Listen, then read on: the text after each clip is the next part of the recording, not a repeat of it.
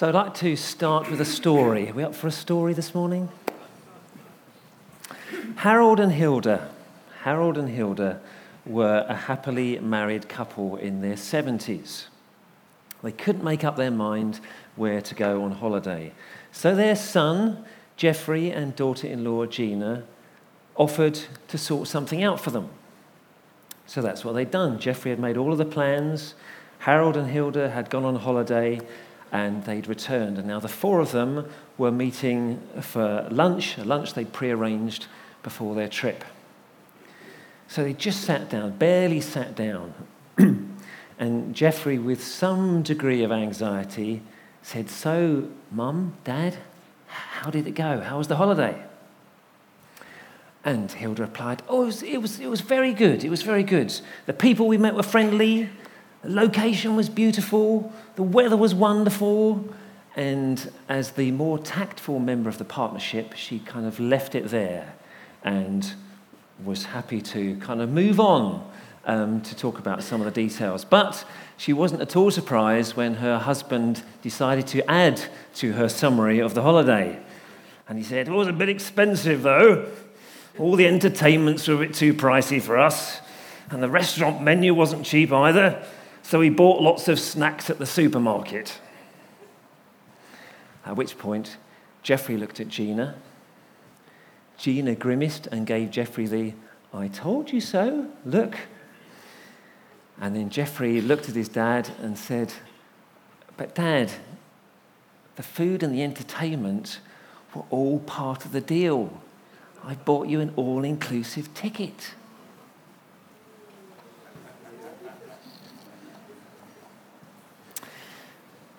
Harold and Hilda enjoyed their holiday, but they didn't enjoy all of the benefits of their holiday. They didn't make the most of it. And we have, as we've heard already this morning, something in the Word of God far more valuable than an all-expenses-paid holiday. But do we enjoy all the benefits? Do we make the most of the Word of God? That's our theme this morning. And one person who clearly did make the most of the Word of God, who did enjoy all the benefits, was, was the author of Psalm one nineteen. You might like to turn to that now, Psalm one nineteen. We're going to do a verse-by-verse exposition. No, we're not, we're not. For those of you who know it, you're getting a little bit worried there, but we're not going to do that. But it's clear that the author of Psalm one nineteen absolutely loved the Word of God. That is the only explanation for this psalm. Let me just say a few things about it before we look at it a little bit. It's, a, it's an absolutely fascinating psalm. It's... Um, written in Hebrew, obviously. Uh, the Hebrew alphabet has twenty-two letters. And there are twenty-two sections to this psalm. Each section is eight verses long, and each, and each of the verses within a section begin with the same letter of the Hebrew alphabet. So, had it been in English, it would have begun something like this. Section one, all praise to God, anything is possible with you, angels bow down, and so on, for eight verses, all beginning with A. And then the next section would have been, better to be with you, beautiful are your words, and so on, for eight verses, beginning with the letter B, and so on through all of the letters of the English alphabet.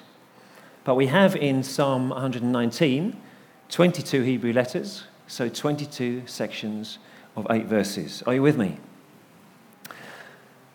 There are one hundred seventy-two verses, therefore. Math- mathematicians, you can do that quick calculation or just check by reading to the end of the psalm. one hundred seventy-two verses.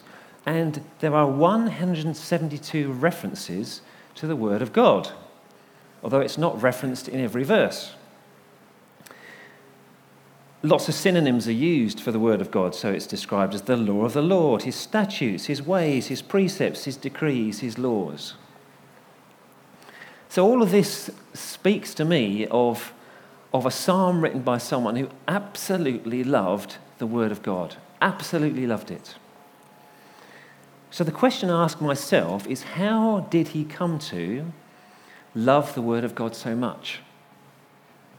How did he get to that place where he was so overwhelmingly in love with God's word. Back in two thousand sixteen, we did a series in the evenings called What's in It for Me, where we looked at the different types or genre of biblical literature um, in order to better understand how we should approach the Psalms or the Gospels or Proverbs, for example. And I would encourage you to go to our website and to listen to those or to re-listen, um, just to remind yourself that our approach to the Bible um, affects what we receive from it. To make the most of it, to come to love it, we need to know how to read it. But what I want to do this morning is something very different to that. What I want to do is to look at the first forty-eight verses of Psalm one nineteen, the first six sections, and just pick out one reflection from each section, one clue, one insight into how this author came to love God's word so much. And to help me with this, I've asked Phil and Miriam to join me. They're going to, to read the Bible. We're going to um, do a double act, triple act. They're going to read. I'm going to share some reflections as they read. So it's going to have a different kind of feel to it. Um, I hope it's still going to be um, richly helpful to you. Um, of course, we have two services on a Sunday, so if you want more of the Word of God, do come tonight where Ian is preaching. I expect there'll be maps. Are there maps, Ian?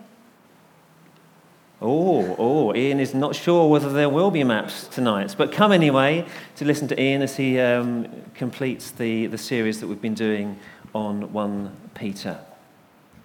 Let's pray, and then we're going to read and share some thoughts on this psalm. Heavenly Father, we thank you that we've been reminded already that your word is alive. It's living and active, sharper than any two-edged sword, and we pray that you would do your work in us, accomplish your purpose in us today through your word. In Jesus' name, amen. Amen. So starting at verse one. Blessed are those whose ways are blameless, who walk according to the law of the Lord. Blessed are those who keep his statutes and seek him with all their heart. They do no wrong but follow his ways. You have laid down precepts that are to be fully obeyed. Oh, that my ways were steadfast in obeying your decrees. Then I would not be put to shame when I consider all your commands. I will praise you with an upright heart as I learn your righteous laws. I will obey your decrees. Do not utterly forsake me. So the first thing I want to draw out, and it's verse two, you might want to keep your Bibles open as we go through this, from verse two, is that if we're going to make the most of the Bible, then we need to read it purposefully.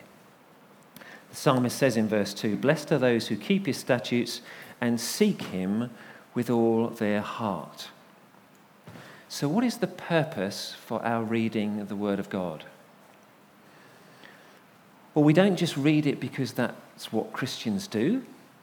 We don't just read it to make it our specialist subject area. We don't read it to lead a Bible study or to preach a sermon or for any of those reasons. Primarily. In Tim Keller's words, knowing the Bible is no end in itself. We know it in order to seek him with all our heart. That is the ultimate purpose of reading the Bible. It's relationship.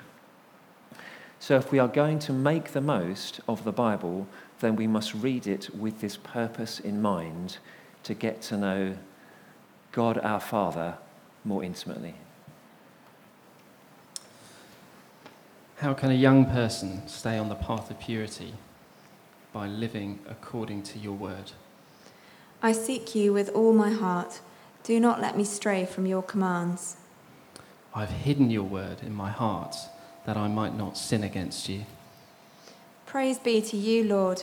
Teach me your decrees. With my lips I recount all the laws that come from your mouth. I rejoice in following your statutes as one rejoices in great riches. I meditate on your precepts and consider your ways. I delight in your decrees. I will not neglect your word. So the second thought I want to draw out this morning is that if we are going to make the most of the Bible, then we will have to read it thoughtfully.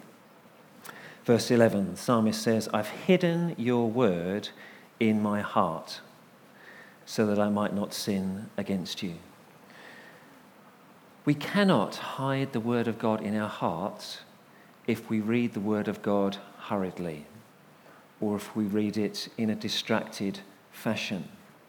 We cannot hide the word of God in our hearts if we read it while we're watching a film, for example, or listening to the radio. We cannot hide it in our hearts on those occasions. We can only bury it away in our hearts if we meditate on it, if we reflect on it thoughtfully. Author Andrew Murray writes, it's in meditation that the heart holds and appropriates the word. The intellect gathers and prepares the food upon which we are to feed, so that's the The mind kind of reading and understanding, but in meditation, the heart takes it in and feeds on it. So the Bible is food for our souls, but we will come away from our reading hungry if we read it thoughtlessly. Be good to your servant while I live, that I may obey your word. Open my eyes that I may see wonderful things in your law. I am a stranger on earth. Do not hide your commands from me. My soul is consumed with longing for your laws at all times. You rebuke the arrogant who are accursed, those who stray from your commands. Remove from me scorn and contempt, for I keep your statutes. Though rulers sit together and slander me, your servant will meditate on your decrees. Your statutes are my delight. They are my counselors. So the third thought I want to bring out from these verses is that if we're going to make the most of the Bible, then we will have to read it prayerfully. Verse eighteen, open my eyes that I may see wonderful things in your law. Why does the, uh, the author say this, write this? Because the Word of God is inspired. It's more than just an ordinary book or collection of books. It's inspired by the Holy Spirit. Imagine for a moment that you and I are having a uh, discussion about a tricky section in a book, and I say it means this, and you say it means that, and then to the side there's a third person who is actually the author of the book. Well, it would be madness, would it not, to refer the question to the author of the book to find out what he meant, what she meant, what was the, what was the inspiration behind those words that we are arguing over. Well, if that's true for a book written with human inspiration, how much more true is it for a book that is divinely inspired? If we want to get to the heart of it, then we need to approach the author and to read it prayerfully. I am laid low in the dust. Preserve my life according to your word. I gave an account of my ways, and you answered me. Teach me your decrees.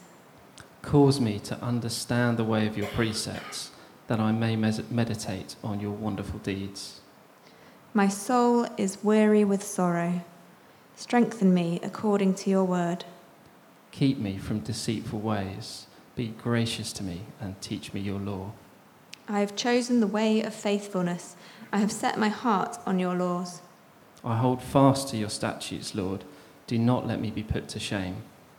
I run in the path of your commands, for you have broadened my understanding. If we're going to make the most of the Word of God, then we will have to read it honestly. Verse twenty-nine, the psalmist says, keep me from deceitful ways, be gracious to me and teach me your law. You know, it's so easy, isn't it, to, to read into the Bible what we want it to say. There are parts of the Bible that we don't like, so we interpret them to suit ourselves. But ultimately, it's not for us to assess the Bible. It's for the Bible to assess us. And when we make the Bible say what we want it to say because it's more comfortable and more convenient, more in keeping with the prevailing culture, then ultimately we are deceiving ourselves. A while ago, two prisoners escaped from jail in Argentina, and the prison said that it was due to a lack of resources that only two out of their fifteen guard towers were occupied at any given time.